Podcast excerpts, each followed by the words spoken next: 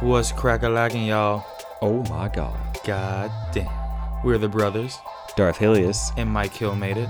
Bringing you the smoothest Game of Thrones content. So smooth. You're listening to Tales from the Shadows from the Shadow Town. Brought to you by our friends at Man Gossip. We're bringing you theories. Prediction. Character breakdown. Everything your heart desires, we have it. Oh, shit. So sit back, relax, and enjoy our seductive voices. Oh yeah. You're gonna like what you hear, I guarantee it.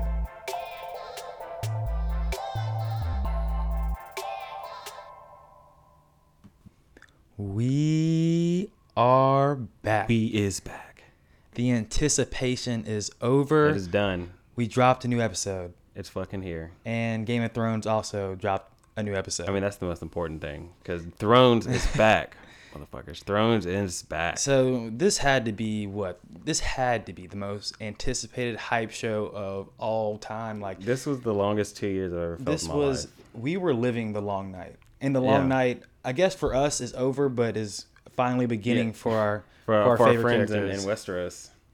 Man, this is it's crazy, because what I like most about Game of Thrones dropping, I mean, everybody talks about it. You know, you have the people who haven't seen it, but the memes that have come out for this thing so far have been ridiculous. Have been so good. You don't even need to watch the first episode of Game of Thrones to even know what happened, because Twitter will fucking ruin it for you. Exactly. These memes will ruin it for you. They'll give you a synopsis of the whole episode. Dude, I saw one tweet. It was like spoilers with no context. It was one of the most amazing things I've ever seen.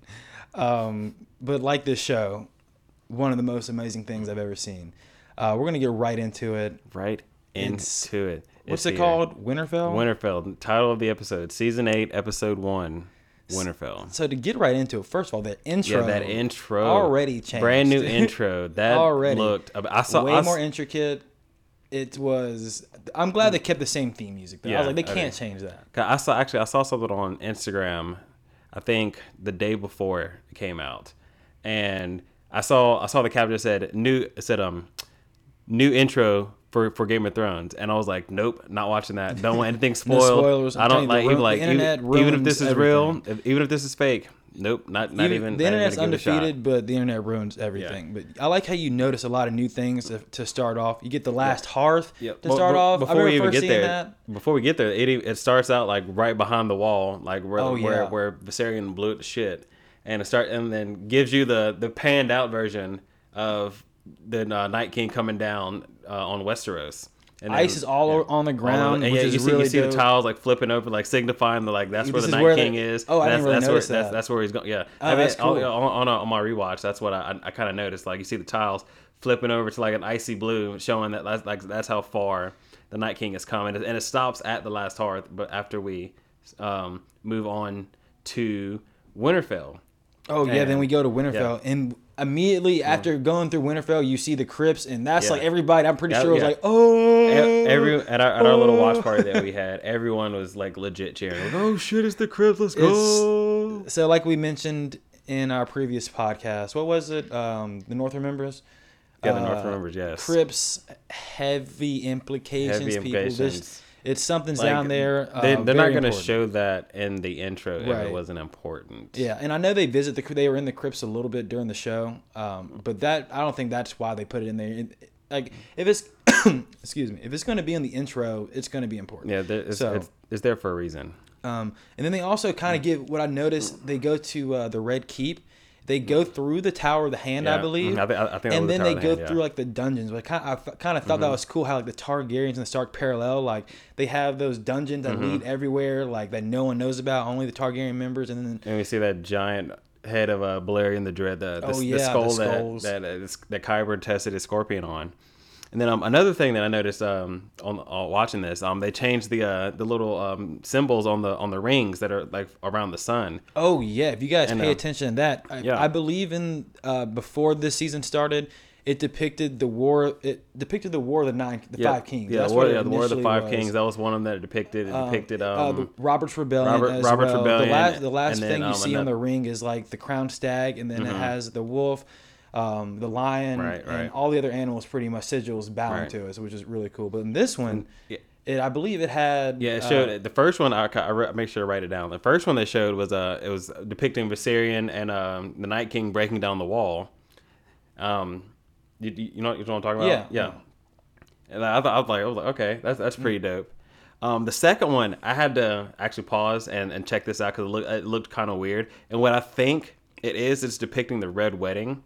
Because, oh yeah, I think the Red Wedding is depicted because I think you can see the head of the wolf on the wall. Yeah, because like the way it is, you see what looks like a lion holding possibly a fish in its mouth. You know, the Lannisters and the Tullys, and then you see the building in the back. It looks kind of like the twins, which would make sense where it happened. And then you see a guy in the back holding a head. And I want to say that looks like the flayed man, but can't really tell. I thought it looked like the flayed man too, but I thought it's cool because like the rings are kind of showing like history of Westeros. So it's like, this is the new history. There's like, everything we witnessed from season 1 to season pretty much 6 now is history. Yeah, like, this is like new history. And then the last one, it what looked to me is the red comet depicting the birthing of dragons. But the one thing that was kind of weird about that is that you see 4 dragons on there. So the only thing that I'm like putting together in my head, it is depicting Daenerys as a dragon herself, and then giving birth to Drogon, Viserion, and Rhaegal. That's the only way that I can try and put it together. But either way, the whole thing was dope. Yeah. The whole thing was super dope. 10 out of 10. They didn't miss with the intro. But getting into the first scene, I thought it was cool because it mirrors season 1, episode 1, Winter is Coming. I'm sorry. Yeah, Winter is Coming. Yep. When Robert and his whole crew and his whole host was coming up the King's Road, and Arya was like, you know, rushing to try to get us. She had that little helmet on, and you see Bran climbing the tops of the trees and on tops of the battlements in Winterfell getting a look. And you see the little kid doing the same thing. Yeah, but this time really it's cool. Obviously the Targaryens and the Starks. And you see, you see Jon and Daenerys coming in with a huge Unsullied. Oh my God. That is a massive army. They got a lot of motherfuckers. Yeah, they rolling. They're prepared. Deep. I mean, the army of the undead is still, you know, vastly more equipped, but these dudes, I didn't think they had these many people. Like, how are they going to feed all these people? I never even thought about it. I'm glad that Sansa. Well, we'll get to that part anyway. One thing that I did love about the first episode of this was there was so much comedy. I thought like kind of awkward comedy, but like still like something you don't really get from, you know, that you're not really used to Game of Thrones doing. I feel like clearly the first time people in the North have seen black people. Yeah, this is definitely there aren't too many black folks running around the North, and now they were looking at them like, oh, they're outsiders, so it's making it seem just like in general but they're outsiders. You see, Missandei, you see Grey Worm kind of get that look, and we know you're like we know, we know. Yeah, you get so it. You just just keep walking, Every black person knows they give each other the look. Like, you see what I'm seeing? You peeping this? Yeah, and then just keep going. And then John was like, I warned you. The North doesn't much like outsiders. And then immediately Drogon and Rhaegal fly overhead and all hell breaks loose. And I remember I wrote this down. The dragons flying and scaring people makes Dany happy. Gee, she had that puts her in heat, I think. Anything her dragon does is like, but it was dope though, because people were like, oh my God, the Dragon Queen. Like, you know what I mean? And I was thinking, like, dude, they are giving this woman some dirty looks, like from from the beginning. They're like, yeah, we don't want you, here. And also, this episode, we get a lot of reunions, like a ton of reunions. It's fine, like this is like the culmination. Like I think the first one we get actually is Jon and Bran. Right? Yeah, first one, Jon and Bran. He comes in, John, hurries up to him. He's like, oh my God, it's Bran. I haven't seen, like... He says, Bran, you're a man. And then he says, almost. And he kind of looks at Sansa like... He's like, nigga, what the fuck? And I was like, what does that mean? And then he looks at Sansa. But then, like, Sansa's, like, sitting, like, smirking at him. Like, I mean, it's Bran. That's just Bran. So Bran's creepy from the jump. Yeah, he's, like straight from the beginning, he's being creepy. And as we go through this, we'll also make sure to point out when he is being creepy. But for real, what did Bran mean when he was like, almost? Maybe he's almost being the three. Maybe he's almost downloaded everything. Like, maybe. Because he said that and John was like, all right, but Anyways, and then we get another first meeting, the Dany versus Sansa. And off the rip, Sansa, Beyblade, let it rip. Sansa is not here for it, dude. Sansa just says, or no, Dany's like, oh, you're just as beautiful as Jon described, and the North is beautiful, and she just like gives her the coldest look. She's trying to be polite. She's trying to be the bigger person here. Sansa ain't fucking with it. Sansa's not fucking with it. Like, looks her up and down with that RBF face and just. Yeah, Winterfell is yours, Grace. Like, then Bran's like, we don't have time for this. The Night King has your dragon. You guys have been fucking and you're related. Let's get this. I'm not gonna lie. I was really, really hoping, and I'm glad they didn't. I was really scared that Bran was just gonna spill the beans right there, just right off the bat. Just in front of everybody like that. I thought of like Bran, you motherfucker. Come on, Bran's the 3-eyed Jaden now, but. I think he can read a room a little bit. I mean, he can still read it. Well, clearly he still can. So he might be a robot, but at least he can feel a little bit. So after this first meeting, Jon and Bran and Sansa and Dany, they go into like the meeting hall or whatever, Winterfell, and the Great Hall. Yeah. And for a second, I thought they had Dany standing up, but they had Lord Umber come up, the little small dude, and he's like, "My lord, my lady, and my queen," and he kind of was like. I think he was like, "Oh damn, she's really hot." Like, damn, that girl's hot. Yeah, oh, right. Shit. And then, but it's funny because Lord Umber and he kind of just peeks out. Because I don't think we really remember like Lord Umber was, I guess, Sansa wanted to take the Umber's castle away from them and give it to the men fighting for Jon. But, right. Jon, being the noble man he is, said he won't take an ancestral son, take an ancestral home away just for a couple of reckless sons. Mm-hmm. So. Again, honorable dude. But you kind of forget it was him and Lady Karstark, the other redhead, Alice just Karstark, not as attractive as Sophie Turner. Yeah. Unfortunately. Yeah. But he kind of just pops out. And then Lyanna Mormont what we've been waiting for. With the heat. Just, again, right from jump, just stands up with the heat. Like, you left a king and you came back a... What are you? I don't know anymore. What are you? He's like, doesn't matter. I was like, ooh, it doesn't matter. I'm like, first of all, chill out. First of all, calm down. You lucky dealing with Jon, because if it was anybody else, they would have stood up and like, hold on, little motherfucker, sit your ass down. I know you might be the lady of Bear Island, but you sit. And this is when Sansa stand in front of your liege lord. You bow down. This is also when Sansa brings up. She's like.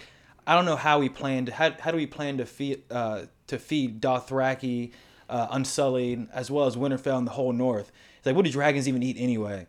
And then Dany's like, whatever they want. And she gives it a little keep talking, bars, bitch. For real. Keep talking. You go.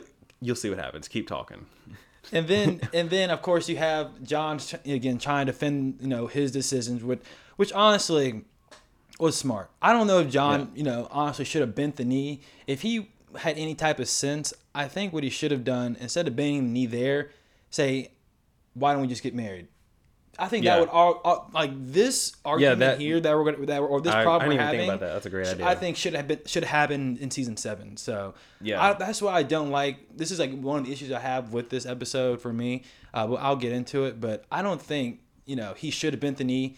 If anything, this proposal or this wedding should have been part of the pact. Yeah, that should have been part of that. And then all of this animosity would not have happened. Right? He still would have animosity that's possibly going to be built up. He still would have come back a king with the queen. Right.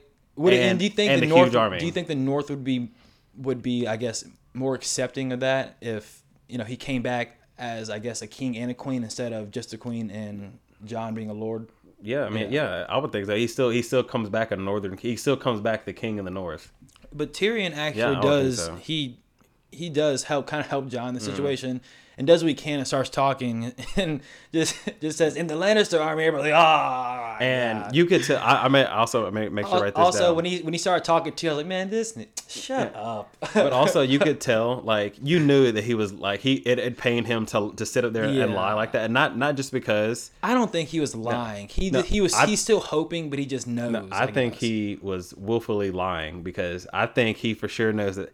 One thing he knows that Cersei isn't coming. For sure, and he just hasn't told anyone, and that's gonna come back and bite him in the ass. But two, He didn't want to bring up the Lannister army in general because the Northerners don't like the Lannisters. They're not trying to fuck with the Lannisters. Yeah. And so it's a double front there. And this also kind of helps lead into the first meetup, which I didn't really get this. Yeah. Sansa and Tyrion. Like Sansa has become cold. As fuck.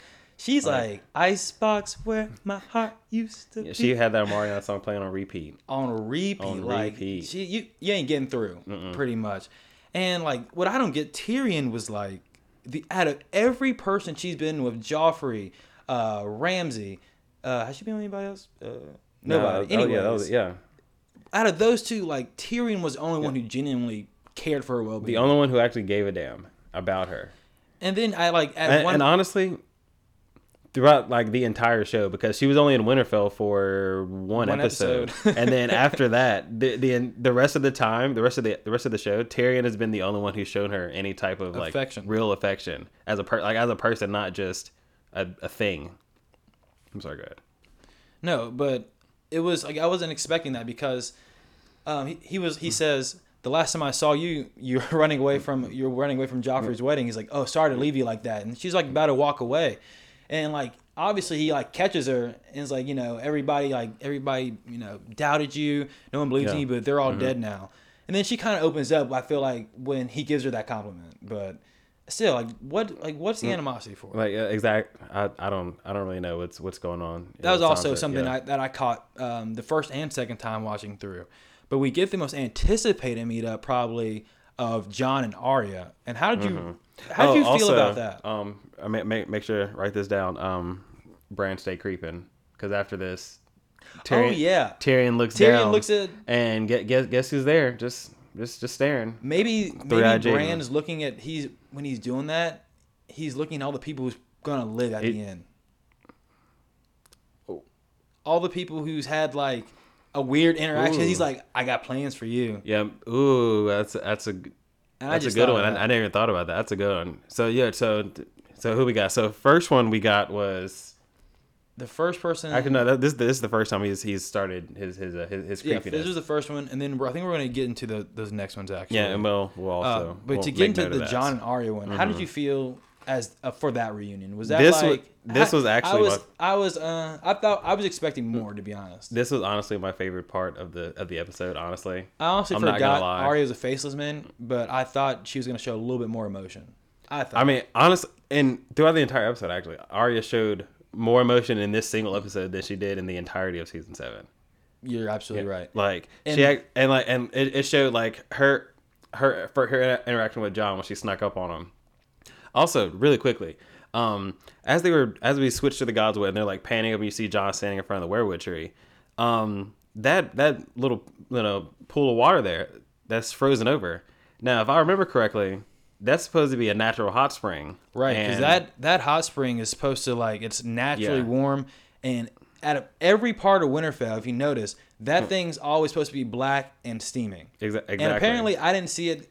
Darth Helius pointed this out, but he said it was frozen. So what could that mean? Yeah, the Night King is already in the Crypts, people. He's in this bitch. He's already making moves. That's why we didn't see him this episode. Because he's already teleported. That's tinfoil. I'm just giving you fiends what you want to hear. But what if? Just feeding. I should write for this shit. You should. Would you guys read my fan fiction? I would never write it. But.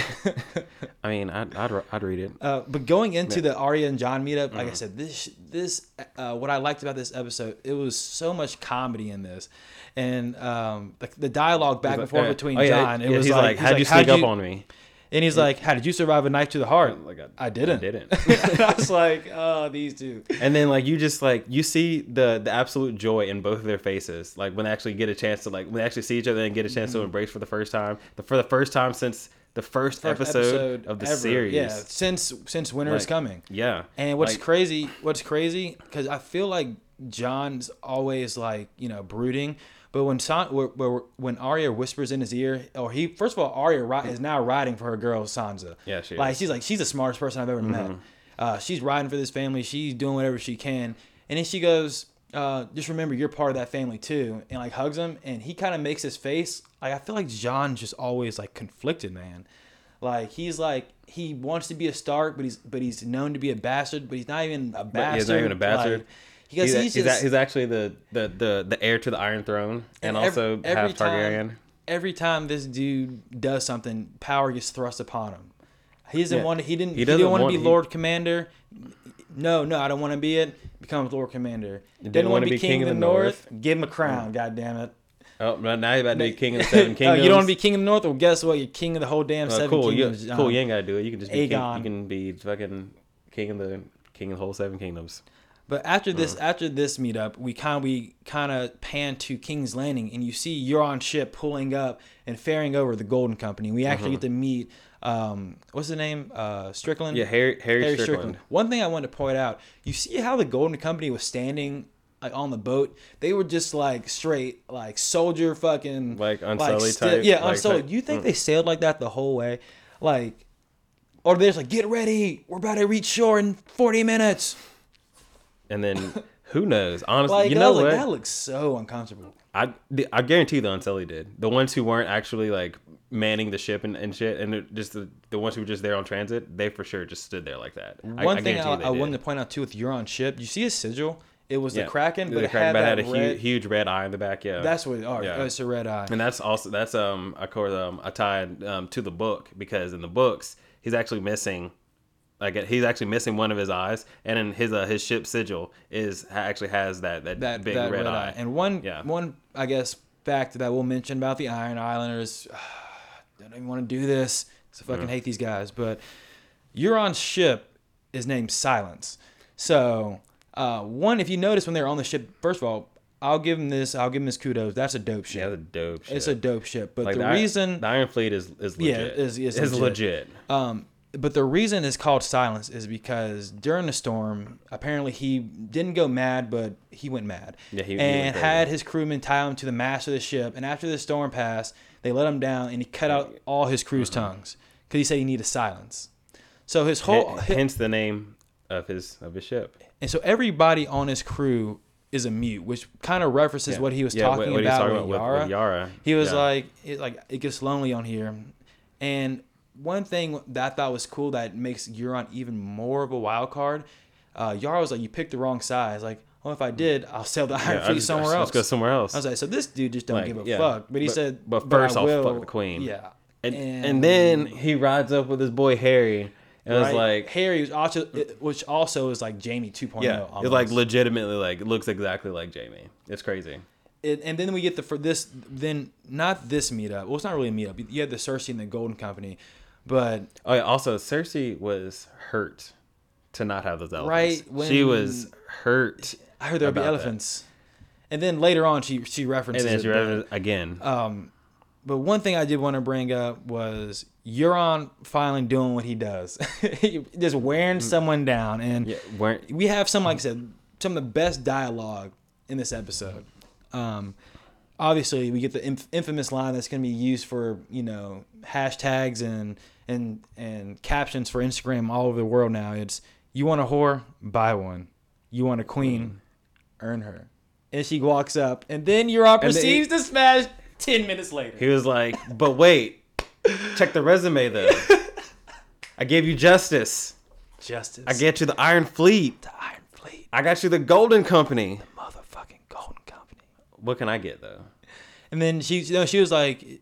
He's like, you're an insolent man. I've executed man for less. And he says, they were lesser men. And then, boom. There was an actual visual shiver of everyone he said that. Oh. There's a cold streak came across that? And everyone felt it. Kyron was like... This is the most we probably ever talked about the Iron Islands on the show, but when he said that, I was like, Euron, I'll give you a shot, buddy. Yeah, I'll give you a shot. Euron's out here. He's out here. And a lot of people think he looks like Bam Margera. Bam Margera. Yeah. Because I saw some memes. They're like, Cersei just fucked Bam Margera, so that's cool. I mean, he is the first person not in her family to have sex with her. Wow. Oh, wait. No, to the back. Forgot. No, Lancel because... is her cousin. Yeah, but Robert, she said that is true. Not with Robert. She'd finish him off in other ways, but but I guess that's still having sex. So one wild card we got from the Euron Cersei smashing, or at least post smashing, post coitus. One thing we got This episode, it kind of went back to its roots when it went to the brothel. Again, this scene was comedy. Bronn with the three prostitutes. Once again, Bronn is out here trying to let off some steam, and guess what? Someone comes in and fucking interrupts again. Dude, man, Kyron fucked up a wet dream, and even worse, he actually fucked up the real dream. But he comes in. Do you think Bronn will do it? This is the biggest wild card. I was like, no way. Even before Kyron even brought that up for a second, though, he said when I first watched it, Kyron and the Queen asked me to be urgent. And I'm like, wait a minute, are you about to have Jerome Flynn and Lena Headey in the same scene right now? Yeah, they don't fuck with each other. Yeah, they don't fuck with each other like that. So I was like, is this about to happen? You know what? That completely didn't even cross my mind. That completely went over my head. That was the first thing I thought, like, when he was talking to him, like, I know they're not about to actually have a meetup right now. But then he kept talking about, oh, no, never mind. He's hiring. Do you think he's going to do it? You know what? I don't think he will do it, but I do think that he will make his way north with the intention to do it. But remember, Tyrion, he'll double it. He'll whatever they're offering, I'll double it. And I think it'd just be stupid for, like, I don't know. I can see something. What if Bronn gets Winterfell? That's his prize. I think Bronn's going to get Casterly Rock. I hope so. That's what he should. That's what I think he's going to get. If he makes it, I hope so. But I don't know. I think that's just a crazy wild card. Do I think he's going to do it? I don't think he's going to. Honestly, I don't. I just can't see him doing it. Like, what would be the point? Because let's say the dead does win. All right, sick. You don't have to murder him. But if the living do win and they still have the dragons, what's the point of killing Tyrion? It's like a suicide mission. Yeah, for real. Like, what's the point for doing that? So I don't really know.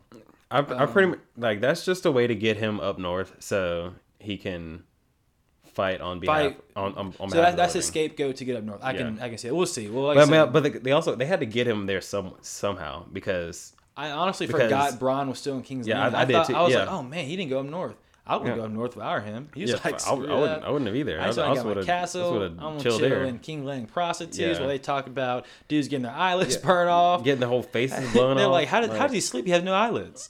I'm telling you. Can we still talk about fucking dragons? Again, Bronn mentions the only person alive to injure a dragon, thus proving why he's a 5-tool prospect. He keeps every day. He keeps proving it. And I know I keep saying we don't want to talk about the Iron Islands, but it keeps coming up. This is actually kind of a dope scene. Theon for me got a little. I mean, I still don't care about him at all. But this scene was kind of dope. Did you see how gruesome it was when he pulled the axe out that dude's face? It legit split his face open. I was like, I think that's legit what it would look like if someone got their face axed. Yeah, he got his face split open, for real. And then as soon as he rescues Yara, she does what she should have done and elbows him and fucking headbutts him in the face and then helps him back up. I'm like, that was fucked up, but good luck. So one thing I wanted to say about this scene, I know she was like, I'm going to take back the Iron Islands in case Dany has a place to stay. Mm-hmm. To be honest, I think this was just a way to write her out of the show. Yeah, I agree. Because I was like, a place to stay? Like, what? Okay, we're never going to see her again. That's what I thought. And that's why Theon's going to Winterfell. Yeah, we might not see her again until, the end of it, when they might actually need to go to the Iron Islands for some reason. Why? I mean, but we won't see her until... Yeah. I honestly don't think. If we do see her, we won't see her until late. Yeah. But I doubt we'll ever see her again. I agree. And then just moving right along after that, you see the people coming to, or more of these houses coming to Winterfell, and you get to finally see. Well, you don't finally see because we see it. If you remember, you see the Karstark sigil. I believe season 3 or so. But we finally get to see the Karstark sigil. Yeah, see the actual a legit sigil for them, and you get a full. It's a burning sun on a black field. Is it a black field or is it a blue field? It's a black field. Okay. And I believe their house words are the son of winter. And also because the Karstarks are a branch family of the Karstarks, so it also kind of you got that. The kings of winter and the sons of winter. But you see Winterfell is popping. It's the place to be. Sophie Turner got that place lit. They probably on the hen. They got wine, curdled goat milk. They got all the necessities. Not enough for Dothraki though. No. Yeah, I'm not gonna lie. Just kind of going back to the first scene, I was like, damn, they don't like. I was like. They fucking with the brown people. They ain't fucking with the people of color. I mean, I was like, we don't like it up north. I feel like it's like, but yeah, it'd be like, they not though. I feel like it'd be like, you know, like how Obama is like received, like if he wasn't a, not, I don't know why I said Obama. Let me do like, let me do, it's like, I guess a normal black guy walking down the streets in like Louisiana, not Louisiana, maybe like Alabama or something, like seeing some like crazy looks. Yeah, I mean, it's the same looks that, you know, black people have gotten. But anyways, Winterfell's popping. Winterfell is a place to be. Everyone's out here. There's so much foreshadowing. Yeah. Also, like I said, this is like the chessboard. They're setting the pieces for everything come pretty much for us to see in this episode. And one thing I wanted to foreshadow. Finally, Davos brings up, you know, a wedding proposal again, which should have been brought up. Yeah, it should have been brought up. Yeah, last season. Yeah, I agree with you. But I believe Varys says they like to keep us around just to remind us that nothing lasts. Yeah. I was like, damn, foreshadowing. Yeah, exactly. You're dead. Yeah. Danny, you're dead. They're there now. Not for long. And then we get what me and Darth Helius called Jon riding a fucking dragon. Still no ghost sighting. No, haven't seen this guy in forever. But we get Jon on Rhaegal. But now, this was probably the one weak part of this episode. Aside from maybe the Tyrion and Sansa, weak. Not the dragon riding part. No, not that. Not I would that say that's dope. No, that's probably the dopest part of the episode. But the transition from where Jon and Dany are just standing there talking to getting them to the dragons, I thought that could have been done a little bit better. I feel like that was kind of forced. But I mean, they needed to get to that point anyway. To the point where they're in front of the dragons, so Jon can ride a dragon. They need to get to that point. And I felt like he just like casually just rode Rhaegal. Like it was like he just he did say that I don't even know how to ride one. And then Danny said no one does until they do. So but he's already rode a dragon though. Yeah. That he doesn't know about yet. Yeah. Oh, that he will find out about. But anyway, and then you kind of get like, I probably think is one of the cheesy. It wasn't cheesy. I fucked with it, but it was like it's cold up here for a Southern girl. Yeah, I can't even say it without laughing. To keep your queen warm. I was like, I was like, that's stuff you'd say like. Yeah, that was kind of. Like, that's like the homie said that last week. that was kind of corny. I'm not even. That was lie. Corny. That wasn't very Game of Thronesy. I hate to even say that, but yeah, it wasn't like something we normally see from Thrones. Like I couldn't even finish that without laughing. And then you have Drogon in the background just eyeballing the fuck out of both of them. That was comedy. That was funny. We had one of our friends. He thought it was he thought it was Bran being creepy and warging into Drogon doing that. But I was like, I thought it was just like for comedy relief. No, it very well could have been Bran warging into Drogon and Bran just checking him out. Because, again, he is creepy like that. And also maybe just keeping tabs on him. Make sure that Drogon was looking very Jaden-ish in that, though. Because he was just like peeping hard. And then you get, like I said, so much foreshadowing in this. Danny says exactly what Eager says. We can stay here forever. Jon at a cave. That's his element. Yeah. As soon as I saw that, and she said that, I was like, "Oh, you're dead, yeah, Danny. Y'all just stay there. Just don't leave."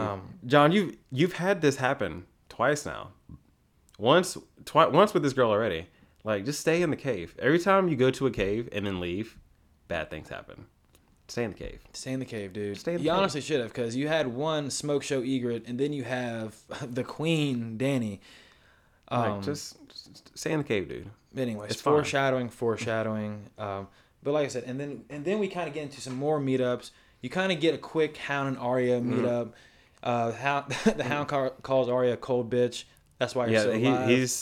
He does it. He does the only way he knows how to. He's like, I raised you well. Yeah, my exactly. Child. My child. Young Padawan. I did a good job. And then you get, you know, the love conflict. And here's some more love conflict. Here's some more more emotion that Arya's showing her. It looks like she's actually like flirting a little bit with Gendry. Actually, like showing. Oh yeah, she was definitely flirting. Some human emotion here, and not just a. Nah, she just probably. I know one. She's just probably thinking that face is gonna look good on me. That's weird, but it's weird seeing Arya like flirt though, because she's like all we've seen her is a little girl and then a badass. That's all we've seen. So yeah, she honestly I feel she weird. Skipped the whole like being into boys part. Like that whole part of her life was kind of skipped, and she just went from little girl to mass murderer. Yeah, mass murderer. Well, she's a little more elegant than mass murderer. She's She's like deadliest. She's deadliest. I mean, she's killed more than 3 people. Multiple people. So yeah, she's a mass murderer. She's essentially a serial killer. One thing I thought was cool to point out, dude, dragonglass is blue. Yeah, exactly. Down. Yeah, when it's melted down like that, it's blue. I didn't know. That's pretty frozen dope. Fire. Yeah, makes sense. Yeah, makes sense. Kind of cool. And then also you see the Hound. He gets this huge battle axe made of dragonglass. Shit's crazy. Yo, that thing was probably that's impressive to me. What do you think Arya gave Gendry to make? You think that was like a dragonglass needle? Because it didn't really look like it. I think what it could be anyway is either a little attachment that she can put onto a staff where it like can hold like a dragonglass dagger, but she can also like use it to shoot a projectile out. Mm-hmm. Or it is a like collapsible staff. So that has a dagger on it. So like she can use it just as a staff. She can use it just as a dagger, or she can push a little button and it extends out, and then she can use it as like a bow, like a spear or bow staff, something like that. I'm not sure. Whatever we'll see. Assassins do, because we actually finished Assassin's Creed, so I couldn't tell you. We do see Arya in the trailer. She's swinging a bow staff around. Very quickly, like they're in the Battle of Winterfell. So I guess we'll see that half the scenes on the trailer were all like the first episode, which is cool, fantastic. Yeah, good job. That's the best thing ever. Yeah, like you have to show like a snippet of a major part, every night, like the Battle of Winterfell. You have to show a couple 2-second snippets of Battle of Winterfell, but most of this stuff was from this first episode, which is great. Like no spoilers. A trailer is just supposed to get you hyped. No spoilers. One thing I did want to go back on. Yeah, what's up with the Glovers, man? Like, they just gonna dip. Why? First of all, the Night King's in this bitch. Yeah, like, what do you think Deepwood Mott's gonna do that Winterfell can't do? Exactly. Like, it's not like this was before the Battle of the Bastards, and then y'all fucked up, and then y'all got amnesty like the Karstarks and the Umbers, and then y'all just didn't show up. Like, they came to y'all. And y'all knew about the Night King. And you knew about him coming, and then y'all still was like, "Yeah, I'm just gonna pack up and bounce." Like, I guarantee you, they're the next people to die. Yeah, guaranteed. I guarantee you, we're gonna see in the opening of the the next episode. We're gonna pass over a ruin, Last Hearth, and go straight to. Yeah, just gonna be completely frozen over. Where are the Umbers at? Deepwood. They're gonna go straight to Deepwood Mott. The Umbers are at Last Hearth. The Glovers, you mean? Yeah, I said the Glovers are at Deepwood Mott. Yeah. They're gonna go right to Deepwood Mott and fuck those motherfuckers up. We'll see a quick scene there of how the Night King has decimated them, and then we'll get right back into the craziness that's going on at Winterfell as they prepare for. So one scene that I was actually kind of hyped to see that I was like, oh, this is started really quick and escalated very quickly, was Danny and Sam's meetup. Oh yeah, like yeah. She was like, it started off so nice, and then said, "Oh, the sword Harchbane has been in my family for generations. They won't hardly miss it." And he's like, "Oh, your dad's Randall Tarly." I said, "Oh, Lisa." Yeah, like not Randall Tarly, is it? Right? So like what other Tarly is there? Who do you think? Like, yeah. I'm like, well, I gave him, which again, she did. She gave Randall. And Dickon, well, mainly Randall, but gave him the chance to bend the knee. Dickon's an idiot. Yeah, he was dumb. And cool thing about House Tarly, their stronghold is called Hornhill. It's in the Reach. They're a liege lord to the Tyrells, or were a liege lord to the Tyrells. The Tyrells were their liege lord. Their house words, I believe, are first to battle. Yeah, first to battle. And they have like a red archer on a green field. So they're kind of because they're about that life. Yeah, these are like because the Tarleys were actually the only one to give Robert a loss, and during his rebellion, the only loss that Robert ever suffered was to Randall Tarly at Battle of Ashford. Yeah, Battle of Ashford. Yeah, we know this shit, people. Mm-hmm. Being here and. Like we were saying, the Tarleys, Randall had a choice. Dickon, he's an idiot. But also, Danny should have probably listened to Tyrion and said, "But just throw him in a black cell. You don't got to do this." But I did not think Sam would be that butthurt. I mean, I didn't either. But also, just really, really quickly, going about Danny. We've talked. This is old stuff. We've talked about this before, but I honestly and still don't think that Danny did the wrong thing. Like she gave them the chance to bend the knee, and she is coming there as someone trying to take her throne, trying to retake her throne. This is the first battle that she's won. She's not going to just, if she gives someone the opportunity to take a lesser sentence, then everyone's going to do that. She needs to lay down the law as is right now when she's coming over and be like, look, either bend the knee or die. But what I don't see the problem is they're giving so much hoopla about her burning people. I mean, she has a dragon. Yeah. If you got a dragon, you're gonna burn people. Yeah, exactly. Like Ned Stark beheaded people with his long ass sword of ice. No one said anything about that. Like the one who passes the sentence should swing the sword. Dany passed the sentence, and her sword is a dragon. Her sword is exactly, and like I said, I don't see what the big deal is. Yeah. I mean, if you have a full grown dragon, you're a dragon queen. Your house words are fire and blood. How else do you want to execute? At least you're not burning people alive with wildfire and making them choke their sons out while like you're trying to neuter your queen. This is the one thing I didn't like about the episode, because I feel like they're trying to build Dany up to be this tyrant. Like, yeah, okay, she's the Mad King's daughter, but like, and I get the North, they're stubborn people, and you got to earn their faith, and you have to earn their loyalty, but it's just like, when Sam's talking, it's like, I know he's butter, but like, why? I just feel like early, they're trying to make her to be like, all right, she's going to be the problem. Which, honestly, I think that goes back into season 7. They did the same thing to try to paint Dany in a bad light. She was doing all this stuff like the Mad King's come back again. The same thing with this episode, making her seem bad or anything. I think they're doing that on purpose so that when push comes to shove, she will make that ultimate sacrifice to not only win over the affection of everybody. So you think she's gonna make a sacrifice? I think she will make the sacrifice, whether she goes in the battle and dies, or whether she. Well, you know what I think. Or she willingly becomes the Night Queen and make that sacrifice for the White Walkers to go back north. I think that'll not only be the thing that brings everyone to her side, but also saves Westeros. I don't know if it's going to be the sacrifice. I hope so, because I just don't see why they're painting her up to be like, because you remember she's freed slaves. She has the Dothraki. She's won the. If you win the Dothraki, the North, what makes you better? These dudes are shooting people off horseback. Can y'all do that? Yeah. I mean, they can't. It's the most terrifying thing. I mean, I don't know. I just think maybe you're right. I can see her maybe sacrifice, but she's going to do something amazing, because like Jon said, they said they'll see you for what you are. Like, and then when Jon and Sam were talking, like Sam, he asked, would Daenerys give up her crown like you gave up yours?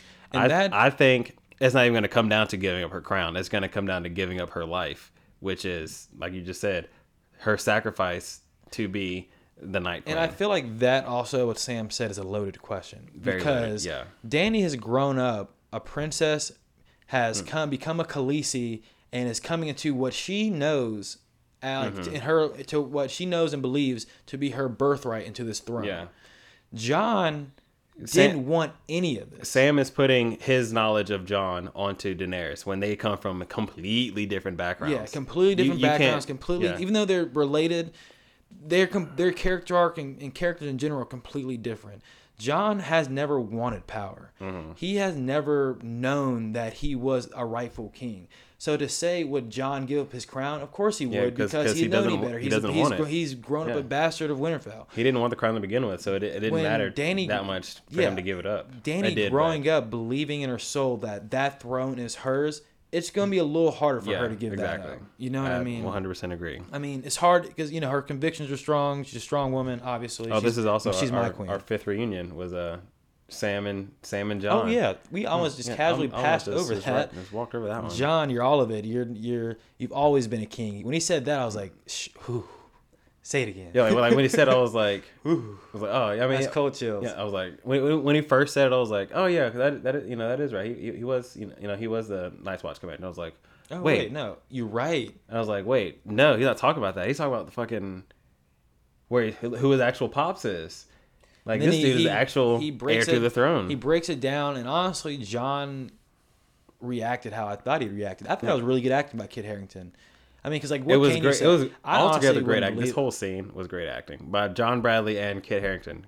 Great acting and low key great cinematography. They were doing this all in front of Lyanna's tomb. Mm-hmm. Oh, one thing I wanted to point out. You notice how I think all the statues are standing. Mm-hmm. One of them is like sitting down. So I'm thinking, you think that might be Bran the Builder sitting down? Because there's rumors that he was a cripple. Again, tying the three-eyed Jaden into being all the Bran's ever was. It could have been. But I don't think he'd be that far down. Yeah, but Ned would be. I don't think Ned would be next to Bran the Builder. Yeah. So I'm just But you never know. Maybe it's just another version of Bran that is in a wheelchair. And yes, yeah, man, it's just crazy. And like one thing is cool that Game of Thrones brings people together, kind of. Like my friend, I have a couple friends who are like some diehard listeners. Like they're like, "When's the next episode coming out, Mike? When's it coming out? I need the episode." Lindsay, we got you. I give you a shout out because you wanted it. My guy Brandon, I got you. You keep asking, keep talking about us. You fuck, we got you. To all our our 58 listeners, probably. We're getting out there. Yeah, we're coming. We're gonna have. I think we might have KP from the Academy coming in for one of the episode reviews. So we'll see. We'll see. Got something on the works for y'all. But yeah, Sam drops your king, and Jon takes it pretty well. Also, I wrote this down. Jon's look on his face the entire time is like Jon thinks his life is a lie. His entire time. What do you mean? I'm not Jon Aegon. And he probably just had like a mental breakdown. I'm surprised his head didn't just spontaneously combust right there. Right, from that's a lot of information for one to take. And I remember I was watching the behind the episode after this one, and there D&D were talking about the scene with about the scene here, and they were saying like Jon, his dialogue, everything that he's saying is like a way for him to like not make it true. Like he keeps saying like, "Oh, so you're telling me my father, the most honorable man I've ever met, he was lying to me my whole life?" And then, like, of course, you know, Sam was like, "No, he did that to protect you because obviously he knew that if Robert knew, he would kill you." Yeah. And then he's like, "Oh, but Daenerys is our queen." And that's treason. It was like, but she shouldn't be. That's treason, but it's not. And like everything that he tried to say is like something to rebut that fact. Because see, this again, Jon's like, I don't want to be king. I don't want this. No, I think this is also maybe when Jon realizes maybe I am more important than I lead to believe. So, this absolute knowledge is dropped on this dude. And again, we get coming to the end of the episode. Before that, but between Sam and Danny and Jon and Sam, we get another Bran creeping along. Sam runs in as he's running out of the library crying. Bran. Again, one of the other people Bran stares at. So far, he stared at Tyrion. He stared at Sam. I'm pretty sure he stared at Jon too at one point. Yeah, he did. Yeah, and this little interaction between these two, he said he was waiting for an old friend. And at first, when he said that, I was like, for an old friend, who you waiting on? Like who, Sam, right? That's who he meant. Like no, like when he first said it, I was like, who are you talking about? Like obviously, like Sam's right here, so you're not waiting on him. Like who are you? Who could you possibly be waiting on? And then of course we get that fact. Who was he waiting on? On Jamie. He was waiting outside the whole night for Jamie. For Jamie, yeah. That's why. That's that's. Oh, okay. I didn't think he was waiting outside the whole night. Dang. So no one brought his ass inside. That's why Bran was the first person that Jamie saw when he hopped off the horse. And again, and also, like I said, it wraps up. You see Jamie or Bran and Jamie meeting, which is going to be super awkward. One thing I did want to point out that Mike Hill made it. Yes, I called. Well, it was going to be a little more. I said it's going to be a little more savage. But hold on, can we say that who called this again? I'm sorry. Mike Hill made it, your boy. And I believe Darth Helius as well. But the Last Hearth, first people to get murked. Did I not say that? Yes. I said, did we not say that? It was I do believe that that we said. I do believe it's been recorded and it's in one of the episodes. We might have said dragons and everything might have been involved, but they were the first ones to get murked. Why wasn't a dragon used on that? Because we walk into the castle and you see like one. This place has been roughed up. Yeah, this place has been torn to hell. There are no bodies. Yeah, it's just the bodies are all gone. It's no bodies. It's just blood and everything just blown to hell. And So obviously, Last Hearth. Also, we do get been ran through, but why haven't we seen the Night King yet? Like, we're waiting until episode 3 for him to make his full showing, and so we can see exactly what this dude's about. And hopefully during this time also get a flashback of what the hell is going on. And we do get a confirmed Tormund and Barrett. It is they are alive. They are alive and well, as we all assumed. We all knew this. And they met up with the rest of the Night's Watch and Dolores Ed. I forgot about my man, the new Lord Commander of the Night's Watch, the 999th Lord Commander Dolores Ed. And some more comedy here, right? Right when they run into each other, he's like, "Watch out! His eyes are blue." And Tormund's like, "My eyes have always been blue." Okay, he's good. I'm like, come on, dude. Like, come on, dude. That was. He's literally having a conversation with you. that should be key. Some more unintentional comedy. That was great comedic timing. Great comedic timing. But I liked how they brought back the rest of the Night's Watch and connected them. How does it? Oh, and then we get them going to like the Last Hearth. Hearth, yeah, because Beric asks, "Have you found anyone?" And then they go into the hearth, or I guess the Great Hall for the Umbers, and of course, it's more just blood and guts and wreckage everywhere. Until first confirmed kill, little Ned Umber. Who would have guessed Lord Ned Umber would have been the first kill of season 8? Whoever put money on that cashed out. Because that was a low. I forgot all about those odds were low. And that's crazy to think we can forget about a character in Game of Thrones when, one, there are so many characters, and two, so many have died. So it's like they can bring in such a small character that everyone's gonna forget about the second he leaves the screen, and it still be hella impactful. We should have kind of known when he was like, "Where are your people, Lord Umber?" It's like, "We need more wagons." I feel like, "Oh, you're fucked then." Yeah, I feel like we should have put that together. Yeah, so you're really not coming back. Yeah, so you're really not coming back. Like the Night King's already passed the wall. You have to go to the Last Hearth and then back to Winterfell. Yeah, and it was honestly very. That was honestly. I don't like scary movies or anything like that. You know that, but I was like low key, like, yo, that is really freaky. And they get all the White Walkers looking like that. Like that scream was chilling. Blood curdling. That was crazy. And then, like, you see, I thought Tormund was going to die. Okay. I thought he was going to get stabbed in the neck with because he had dragon glass. Yeah. So I was like, he's going to get stabbed in the neck with dragon glass. And then, like, we see little Ned. He's basically tacked to a wall that is one of the White Walker symbol. And we've seen this symbol before. We saw it in the cave with Jon and Dany when he was with the dragon glass. And then we see it again when the part where the children of the forest are making the Night King,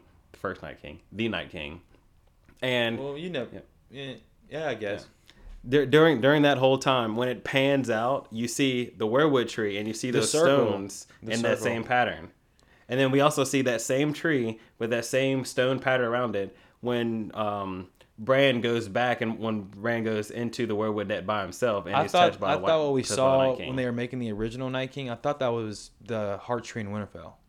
No, because you see in the background when they're making them, you see that Arrowhead Mountain. That the Hound was talking about that he sees in the flames. Yeah, you're very right, man.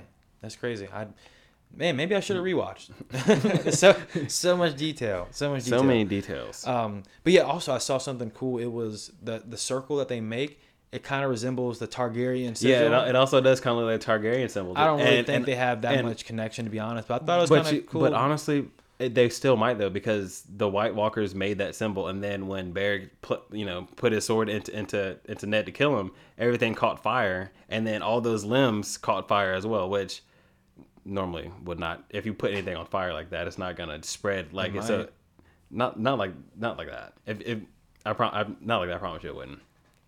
But like everything catches fire and it's still like the same symbol, but now it's on fire. So maybe there is something that ties the Targaryens or maybe just dragons and the Night King in general. Maybe there's something there that ties them together.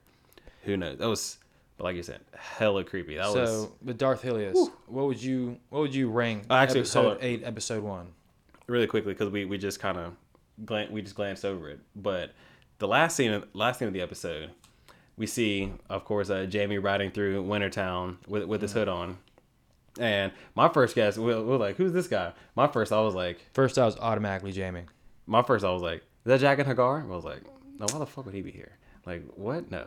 See, that's what the hype does, because you're like, you're just like, oh, who could it be? Who could it be? Just... Yeah, it's probably the most logical person it could be. Who could it possibly? Who do we know? The guy heading up north Winterfell? From the last episode of season 7.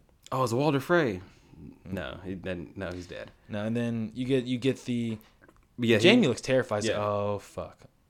Also, Jamie looks old.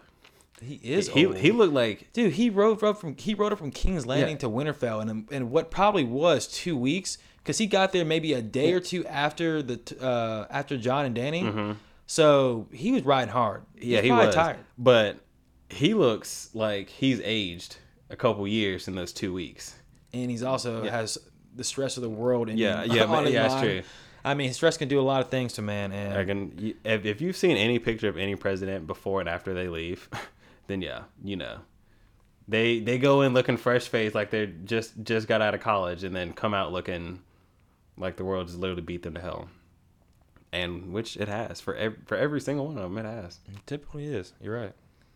But to get back to what you're saying, the very end of this, the rating for the first episode, on first watch, I would say I would give it an 8.5. I thought it was obviously great episode altogether. Great episode, great setup chapter for what's to come next. First watch, I gave it 8.5. Second watch, I'm when I'm actually like taking notes and paying a little more attention to a couple things. The whole Dany and Jon transition to the dragons was a little weak to me, and then Tyrion and Sansa's reunion was also could have been better. But even still, I give it an 8. What you got, Mike Hill? Made it. First initial watch, I would have gone with a 7, to be honest, just because I was already too hyped for it. Like, the anticipation is finally over, and I knew I wouldn't give it a fair judge. I wouldn't give it a fair assessment just because I've just been hyped up for it. So first time through, I thought it was very comedic. I thought they introduced, I thought they rushed it kinda, but I also thought they set up a lot of pieces, which I liked, but also I was upset just because I've been waiting so long and I want more, and you set up all these pieces and I'm asking more questions. Now I'm doing this podcast talking to you people about it, so it's a vicious cycle. It's a vicious cycle, and I'm going to relapse every time, damn it. And but the rewatch though, I was actually more pleased with it. The only thing I didn't like I brought up, they're painting Dany out to be just some type of, like, you forget she's freed slaves. She's, like, ended tyranny all in Essos. And, like I said, all the people who were with her, rides for her because what she wants to do. I remember your first reaction after when we actually got done watching it. That's like, one of the first things you brought up about how... Yes, I don't like it. I don't like that. Yeah, I remember that, yeah. But other than that, like I said, a lot of unintentional comedy, which is always very refreshing. Yeah, it's refreshing. Good use of pathos is always good. Yeah, I don't know if that is, but it's kind of like using comedy to diffuse a dramatic situation. You're welcome. Marvel uses it all the time. Yeah, I was gonna say, but I like when Marvel does it. Yeah, DC tries to do it and they fuck it up. I don't really fucks with DC, but I heard Shazam was pretty dope.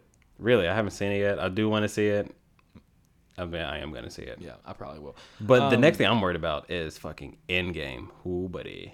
Endgame. Coming up. Oh, my gosh. A lot of people... Oh, and please believe, it's also going to be the same weekend as the Battle of Winterfell, so it's going to be a lot of a lot of fictional deaths happening. It is. Oh, my goodness gracious. People. You fiends. You lucky fiends. People. And then you can look forward to listening to us talk about it. Yeah, you'll hear us. One thing I wanted to get into, kind of just to wrap it up, the preview of the next episode. What do you think could be happening? I see they're putting Jamie on trial. Like, it looks like off the get go. But again, like we mentioned in our prophecies episode, our very first episode, they'll get over that. They'll get over it. They have to. They'll put them through the ringer and give them third degree and all that. Well, because you hear what Dany says, and she says, I remember talking to my brother, and we would talk, at length of what we would do to the man who killed our father, but I'm like, dude, your father's fucking crazy. Yeah. But I feel like once he tells him what happens, like what actually was going down and your dad is absolutely insane, it'll be okay. But because, you know, you see, I think and in the trailer, you see Jamie in the front line fighting. Mm-hmm. So and they'll have Bran there to back up everything that Jamie's saying. So I'm trying to think what else happening in the one thing that I do think will happen, because we get preparations for the Battle of Winterfell. Yes, and so this, episode 2 is going to be all set up for the third. What I think is going to happen, the final scene of episode 2 will be that one part in the trailer that we saw the Night King pull up with his dead horse. That'll be when he pulls up and shows the horse's feet. Show that and then cut to black. And that's the end. Now. That's the end of the episode. Pay the man. Right there. So you think we're gonna have any action then in episode 2? I mean, we're gonna have some action. But like, I'm talking about like, what plot do you think is gonna be moved forward the most? I would say. You think we're gonna get more from think we're gonna get more from Jon and Dany. You think like how that's related, that they're gonna break that down. I think that's what we're gonna get next episode is them getting over that hurdle, because we see them in the crypts a little bit, and like Dany comes up to Jon, and I think that's when. Yeah, I think that's when. I agree with that. That's when it'll happen. Of course, when Tormund and Ed get down to Winterfell, that I think that would probably be the most. Because that's the next big thing that's coming up. Like, I feel like that's the most progression that we'll get is towards this Battle of Winterfell. So you think that's going to be put on the back burners? Jon and Dany's problem with who's going to be on the throne. That'll be happening in conjunction with the preparations for Winterfell. I like it a lot. The anticipation is over, people. 500 something plus days without Game of Thrones, and like 590. Boom, something. Throne trial by fire, man, and we're in it. We're here. We're off. David Nutter, I believe that was the director of that episode. Yeah, you're right. Yeah, David Nutter, the Nut Man. Good job, my friend. Good job. I think he's directing 3 of these episodes. They've only got like 3 directors for this one. I think David Nutter is directing 3 episodes, and then I think Miguel Sapochnik has 2 episodes, but I'm not 100% sure. I'll get back to you on that one. You can fact check us. Let us know in the comments. Leave us some comments. Like I said, we need some comments. Lou, leave a comment. Pat, leave a comment. Anybody who listens regularly, the 4 of you, leave a comment. Come on. Also, this is a new thing for us. We've got kind of a little big. We are on iTunes now, so you can not only check us out on SoundCloud at Man Gossip. Right. Tales from Shadow Tower. Check us out on iTunes. I know you people got iPhones. Yeah. Most of y'all got iPhones. So just hit the subscribe button. Leave a review. Maybe, hey, these dudes are dope. Yeah, this something cool. A thumbs up. Elegant yet efficient. Yeah, give us something. A thumbs up and a fire emoji. But like I said, you're fucking with the brothers. I'm Mike Hill made it. I'm Darth Helius. Can we say that one more time? I'm Darth Helius. And Mike Hill made it. Find me on Instagram there. You can also find me on Instagram and Twitter at Darth_Helius. You're listening to the greatest podcast that ever was or will be about Game of Thrones, Tales from the Shadow Tower. Thank you for joining us. It's cold here at the wall, so we're going to take it in for the night. Peace.